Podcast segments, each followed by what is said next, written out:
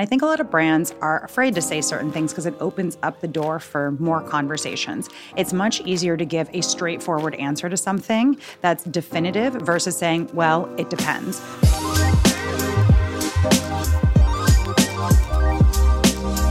Hi, I'm Shuang Esther Shan, and this is Shopify on location, coming to you from our space in New York City.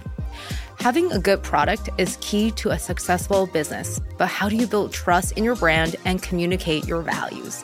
Well, Charlotte Palermino has the answers. She's the co founder and CEO of skincare brand Dieux. And not only customers are selling out their products, they also turn to Charlotte for skincare guidance. Charlotte's honest and well informed TikTok videos have generated roughly 8 million likes and counting. Charlotte is here today in person to share how she's been successful in social media and business. Charlotte, thank you so much for joining me. Thanks for having me. I'm so excited to have you here in person and not just on my phone screen. so, there's so much content out there, and I feel like skincare is also such a saturated mm-hmm. market. So, how were you able to create videos and content that really resonated with the community? Yeah. So I think when we were starting to, I, I, do like that you pronounced it the French way, Dieux. I am half French, so I did uh, uh, take my own language and then butcher it for for English speaking audiences. But when we were launching Dieux, um, it was myself and uh, my co founder, Joyce Lemos, who's a cosmetic chemist with over a decade of experience, and another co founder, Marta Friedman, who's really great at brand and community.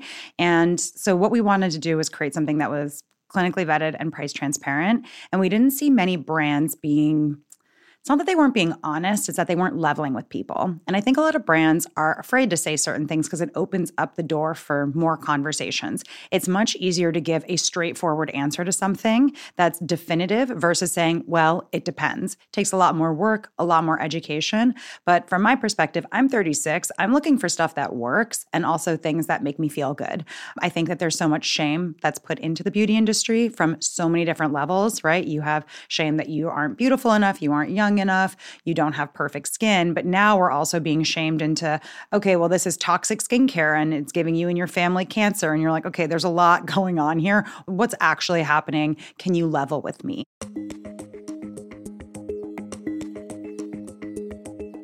We call ourselves a too much information brand. And in just sharing that story, I got my esthetician's license in 2020, sharing that journey, sharing what your skin needs, what it doesn't, how it's so varied, and that, quite frankly, our products are not going to be for everybody, really actually resonated with people because it's real. And I think that that's something that is very innate to myself and my co founders. And so it was very easy to get that branding across for us. I think what you and your team do so well is walking that thin line between educational content that's also entertaining. So, how do you actually make sure that you're telling the story, you're getting the information across, but still staying entertaining?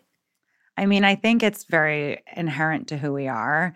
Um, at the end of the day, it's it's a skincare brand. We don't take ourselves super seriously. I think our products have real world impacts, right? I mean, I'm buying units in the tens of thousands. So when I make a decision on packaging, it actually does have environmental impacts. So I do take it seriously in that sense. I take it seriously in the sense that everything is clinically vetted.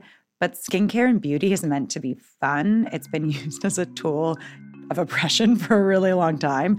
And so to use it in a way that's actually more fun, not taking it too seriously, using it as a way to really educate people. I mean, I actually am more interested in science when it's used in ways that are relevant to my everyday life. And so we found that this is a great way to get people in. The end of the day, like we are talking about science, we're talking about life cycle analyses, we're talking about politics sometimes. And all of these things are just put in a more palatable way, I guess, because it's like an everyday item. Yeah. And I think the hard part is also you're talking about a very established industry and you're t- sometimes going against some industry norms mm-hmm. and injecting that honesty. How can fellow founders kind of lean into that for their own industry and not be mm. intimidated to go against norms and call out things that they want to change. Yeah, I mean, I think coming with receipts is really important. I don't say things in a vacuum, right? Like one of the things that really frustrates me in the skincare industry are the claims of coral reef safe sunscreen Yeah, that might be true. You talk to marine biologists out of Australia and they're like, can you please stop saying this? It's a smokescreen. So I take that very seriously. I don't use that in my marketing. I see marketing as a tool for good, but it can also be used to distract. And so, you know, for us, this is very inherent to me. I've always been like this. Um, I remember I met somebody that I was kind of friends with on the internet, and they're like, oh, wow you really are exactly like you are on social media. That's why it's easy for me to do. I would say do the thing that's easy for you to do and that's inherent to you because I think so often when we're in corporate environments, I worked in corporate for a long time, you are not allowed to bring your whole self to work. It's about a form of assimilation into the culture that you're being brought into. I'm allowed to bring myself to work now. I ask that the people that we hire bring themselves to work. And so this is who I am. I can't tell you to emulate me, but I can tell you to kind of strengthen who you are. Yeah. And another thing I really want to stress is a lot of people talk about you got to sell on TikTok, but I feel like what you're doing is you barely got to storytell on TikTok. Exactly. You- I mean, that's a great great salespeople are storytellers. And I think that um, I actually got into a fight with my partner about this. about, I was like, I said to him, I was like, you're a great salesman. And he's an art director. And he was so mad. And I was like, I'm telling you that you're good at telling stories because you get people's buy in when you explain to them something. That's all that sales is. And I think if you approach things that buy my product, buy my product, I explain the product, I give you all the details, then you make the decision. Mm-hmm. That's what we do. And that's why it doesn't feel, I, I hope that we don't feel too salesy. I hope that we feel educational and then you are empowered to make a decision. Yeah. This is the exact words I have on my notes. I'm like, you are really not selling, you're providing education and helping people stay more informed. Well, I mean, the thing is, I don't want you to buy my products if they don't work for you. Everyone's skin is so different. So you live in Canada, come wintertime, your skin is extremely dry.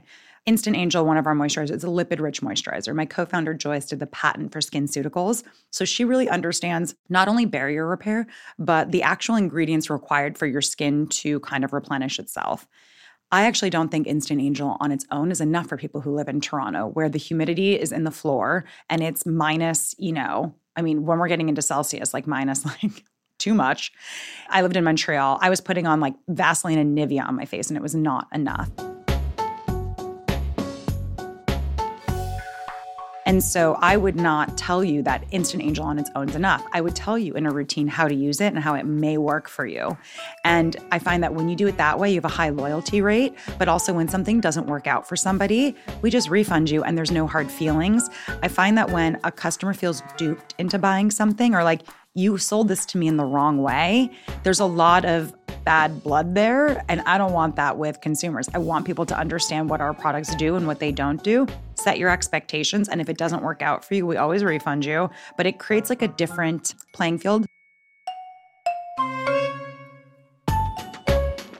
And a different conversation where it's more open versus again, those definitive lines where it's like, this is the product. It's going to work for everyone. It is a holy grail. I cringe when I hear holy grail. I'm like, holy grail for XYZ skin types. Of course, your videos do so well on TikTok. And one thing I love is you're able to comment on things that are trending on the platform. I remember when New York was in a haze from the wildfires or when everyone was using the age filters. So, what advice do you have for fellow founders who are trying to capture on a moment and create content that's relevant to the trend, but also true themselves and their business? Yeah, I think if you feel like you could just talk about something for 10 minutes, then make a video on it and try to cut it down to two. That's my advice. Like for me, like when I saw the wild when I saw the wildfires, first off, I mean, the environment is something that you know, as a brand that creates product and creates waste, it's something I think about a lot. Um, and in that environment, so many people are like, "What do I buy?" And I'm like, I feel like these are starting because of climate change. Maybe you shouldn't buy anything and just rummage around your what you currently have. And so that was kind of the premise for for that video. Um, and yeah, whenever there's something topical like with the beauty filter, I think that you know I'm 36 and I, I'm so young. Like I I find it bizarre how media frames women approaching 40 as if like we're marching towards death and then it's like just disappear. I find it very strange. And I do think it has, you know, a lot to do with like how we listen to women, women's authority, and just generally uh, what women are allowed to do within society. And so, for that particular filter, the glam filter, the aging filter, all of these things, I, I, like to just give people reminders and context um, because I hear from a lot of women in like their 50s and 60s, and they're like, we really appreciate this because, you know, we're just not seen and we're not listened to. And then you have the perfect intersection of experience from media and tech. So, what type of content really works on TikTok? It always changes. I think so. My my background is I used to work at Hearst. Um, I then worked at Snapchat, and when I was at Hearst, I did everything from advertising to editorial. I was a writer, and then I launched Snapchat Discover, which is actually how I learned how to video edit and cut videos on After Effects. Was because we did not get a video team. Um, it was me and a couple of editors, and I was leading it. And I was like, I guess I have to learn After Effects overnight, and that's actually what led me to TikTok. Was because I was tired of editing my Instagram videos on After Effects. And so I was like, oh, TikTok has a better video editing suite. And so I just started cross posting, and that's when things really started to blow up. And I just kind of leaned into it. It's always changing. I think algorithms are really fickle. So you have to really stay on point for your storytelling. I like storytelling things that are topical. I like talking about cooking and food stuff. This is on my personal Instagrams. But for Dieux, it's always about telling stories, being really clear on marketing, and also getting really geeked out on different parts of the story to where we got to where we are. I mean, one of our most viral videos right now on TikTok for Dieux's Instagram that has over 100,000 views is just talking about packaging and talking about non-mined aluminum and what that means and what that carbon footprint means and why you know plastic isn't evil but how we use plastic sometimes isn't necessarily the way it should be used now that we have more information on it. And it's just like a 5 minute video about plastic and aluminum and it's doing incredibly well. And it's because it's about storytelling we mentioned about you working at Hearst and Snapchat.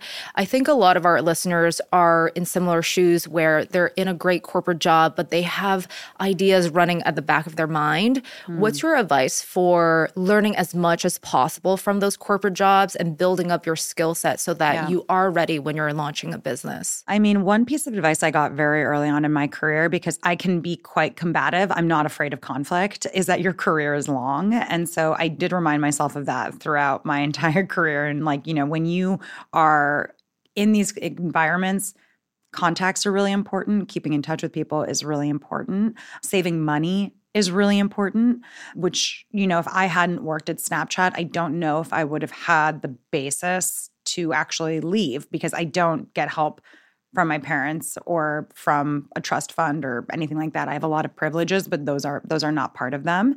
And so I really did save up my money so like that I would have, you know, a couple of months of runway where I didn't know what I was doing.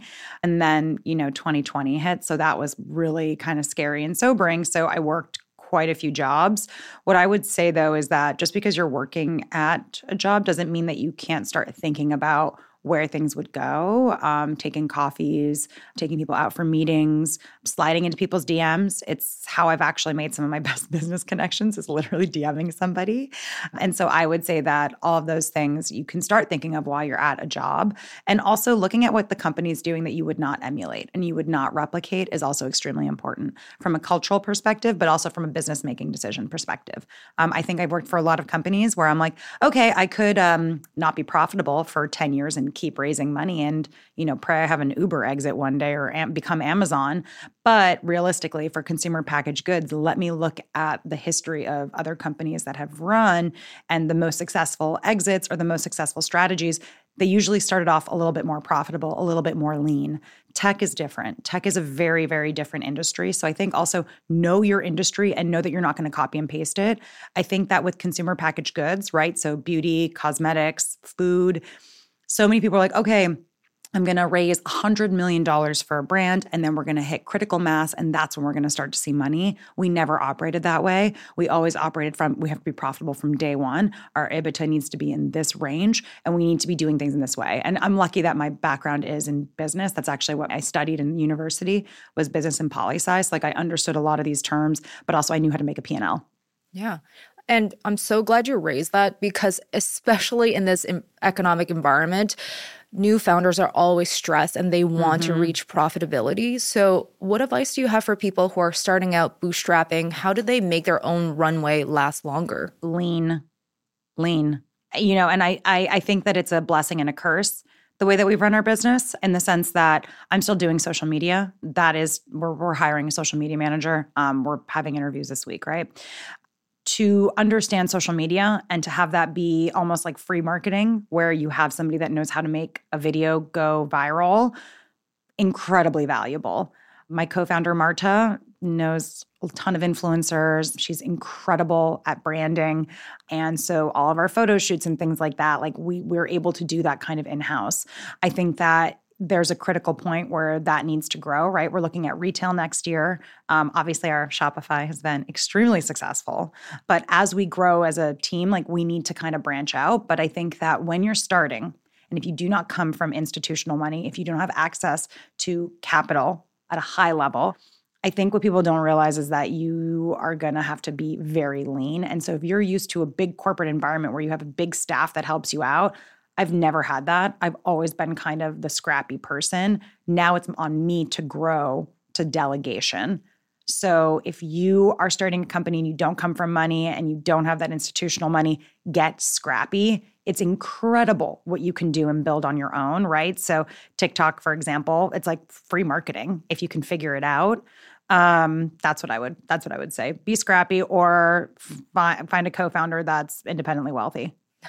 But thank you for being so candid and practical because I think that's very, very helpful for. None fellow- of my co founders come from money, right? So it's like, and I don't think people talk about money very often. Um, and I think that particularly women don't. And it's incredibly important to talk about. And also the privilege that we had in being able to raise money for that research and development for our first serum. It just took a lot of money to do the clinicals on that. So we did not pay ourselves, but we had we held down I had like three jobs for the first couple of years? No, it's practical advice that's yeah. going to be bills are important.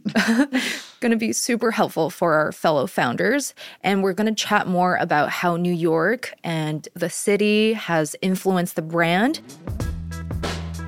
I just wanted to take a short pause from our conversation to thank you, our amazing listeners, for tuning in to Shopify on location. We would love for you to subscribe or follow the show so we can keep on making amazing episodes like these. If you have feedback, please leave us a review. Thank you so much. Dieux was born right here in New York City. It's also the place where you met Joyce and Marta. So, talk to us about how the city has really influenced the brand. Yeah, I mean, New York is a place that will build you up and break you down. But in that breaking you down, if you stay, you sometimes end up on the other end. Um, I think that it was interesting. I was in LA last week and I was like, oh, I'm sleeping that's so strange. I don't normally sleep. I have insomnia. And I think it's more that New York has this like palpable energy when you get here. And I think that that's very much so seen in Dieux and how real we are. And I think that that's kind of, there's like a blunt honesty to Dieux that's blended with this softness. Um, that softness comes from my co-founder Marta, who's in LA, and so it's critical that we always have her kind of, you know, keeping us um, kind of level and balanced. But that blunt rawness and realness that we bring to things, um, I think, is very New York, right? If you're walking too slowly on the street, someone's going to tell you, right? And it's just like it's that simple, and it's not mean spirited, right? It's just like, hey, you're in my way. No hard feelings. Kindly move.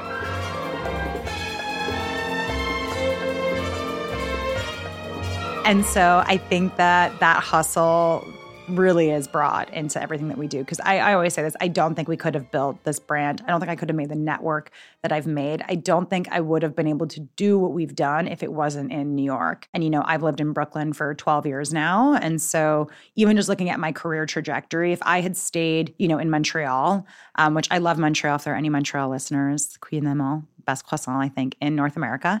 Um, but I just don't think I would have been able to have access to the people that I had access to here, which is really what helped catapult not only my career, but Dieux. And, you know, even something as simple as like our logo and our branding. We met with somebody um, named Lee Schwartz from PSA Creative through a random connect from like the packaging space and we pitched him an idea and he actually did our logo our brand guidelines like all these things. And i don't th- I, I don't know how i would have met somebody like him especially in the way that i'd met him which literally this all unfolded within the span of like three days.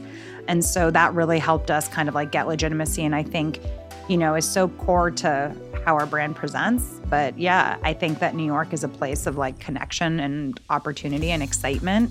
And so when you're down, it doesn't last too long because you're like, all right, like I need to keep going.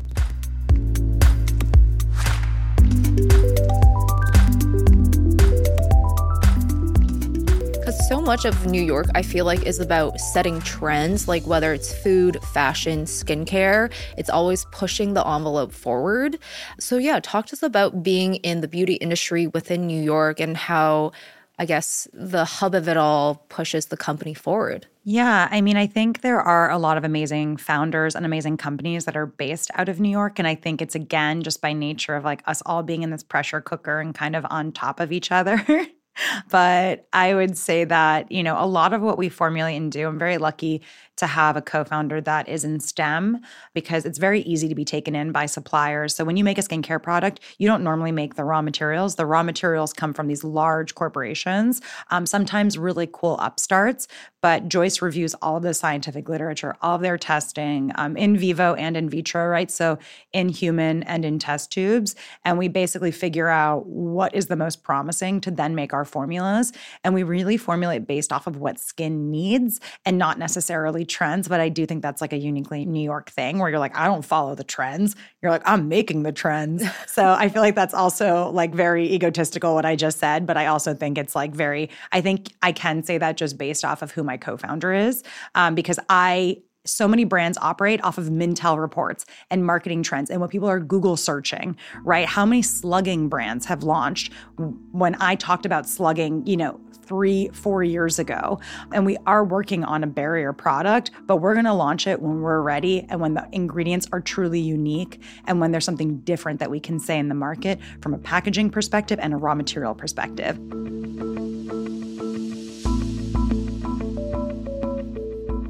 And so maybe there'll be a whole other trend that comes up. The forever eye mask, that was an idea that came up with because I was so tired of throwing out eye masks. And as we as we saw earlier today, um, just throwing things out. I'm like, why am I throwing this out? It's just occlusion. Like that's all this is. It's just to really trap products to hydrate it before you're on camera or an event.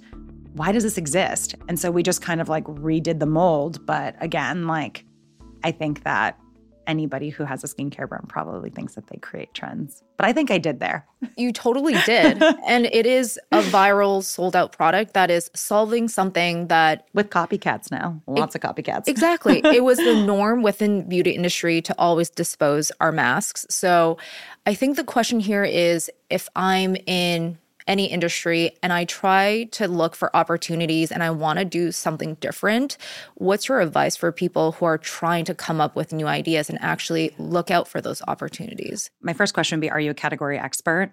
I think that a lot of people are trying to solve for a marketing problem, but what's the design problem that you're solving for? And when I say design, I mean formula, packaging, mask, whatever it might be. So I was not a formulation expert. So I brought on a co-founder. I have two co-founders. We are we've split the company evenly three ways and that's by design because we want checks and balances. We want everyone to be heard and because we're all equally important to the company. But i'm not a chemist. And so for me to come and come on and say okay this is the formula. This is the thing it's it's a little bit inauthentic. I, I needed somebody that really was a category expert, whereas I understand branding, storytelling. Now I got my esthetician's license. So I do understand a lot of what people are doing to their skin, what their skin needs, and just a lot of kind of like how that translates into use. Having that STEM counterpart is is so important. So I think that's like one advice. Like we're so obsessed, especially in the United States. And why? You know, you're not going to know it all, right? Even if you're the most brilliant engineer, are you the best storyteller? Are you the best person to do that? So work with people that not only espouse your values, and I say values, not ideas, because values at the core of what it always comes back to. It's good to have a difference in ideas. It's good to have conflict. It's good to have back and forth, but at your core, have love and respect, which I think is not necessarily something that people talk about a lot. And so I would say find partners that can help you tell that story better if you're not the one and only that can do everything, because I certainly can on my own. Yeah. And I also want to touch on Dieux's website because it is entering a whole angelic world and everything is fresh yet familiar and also it's cohesive. So, how do you achieve that to make yeah. sure that experience is one of its own? Yeah, I mean, I think with our logo, we really wanted something that felt very different for beauty. You will not see many ovals in design. And that's actually, we did that on purpose. And also kind of like that gothic lettering and then we kind of make it really familiar with this Cooper Black font, right? Which is the 70 squishy psychedelic font. And then we add Perpetua, which is a font that is serif and it's it's like, you know, kind of what they use in the Bible. And it's very legible and very grounding. And then also a lot of our visuals, which is from our amazing creative director, Marta, very ethereal, very uplifting. And we do this by design. We want you to feel comfortable, but we also want to have authority. And so, kind of like thinking about those two things. Now, you may not want your customer to have that when they come to your site or your community to have that. It really depends on what you are trying to build as a brand. And for us, we want authority, but authority to me doesn't mean it's serious and clinical and it looks like medicine. You can be authoritative and also have fun. And that's really the core of our brand. So to close off, I need to ask, I know that there's so many new products since the Forever Eye Mask. There's been eye gels, moisturizers. What else can we expect to see next? So we love to do elevated basics. And so I think that when you look at Instant Angel and Air Angel, which is part of the same family. They're moisturizers. They are the best moisturizers I think you can get for the price point, right? Because they are incorporating these incredibly high end ingredients that really are clinically proven to kind of help your skin barrier. Also, Air Angel has something that swells the skin, so it almost like instantly plumps it, which I really love. But we're going to be launching a cleanser, a gel cleanser, before Black Friday hopefully well before Black Friday. And that is really going to be getting into a fragrance story. There's going to be two versions, but also how do you really thoroughly cleanse your skin without stripping it and really getting rid of this idea that you need to have that squeaky clean feeling to have a really cleansed base and why it's important. You know, it's like no offense to any of the male listeners out there, but this is something that I've personally experienced with my focus group of partners that I've dated. They will wash their bodies and not their face. And I'm like, why? why are you not just bringing it up? Just bring it up. And so also destigmatizing facial cleansing because it's like very much so, I think, something that beauty and skincare, it's still stigmatized for some people. And so, how do you just make it about hygiene, but fun hygiene? I'm so excited for all of that, for sure. Thank you so much for joining us, Charlotte. Thank you so much for having me. That's Charlotte Palermino, the CEO and co founder of Dieux. Shopify on Location is produced by Gogo Zoger and Megan Coyle, mixed and mastered by Matt Schwartz and Miku Betlam. Benjamin Gottlieb is our supervising producer, and I'm Shuang Esther Shan. Come hang out with us again next Thursday for another episode recorded in New York City.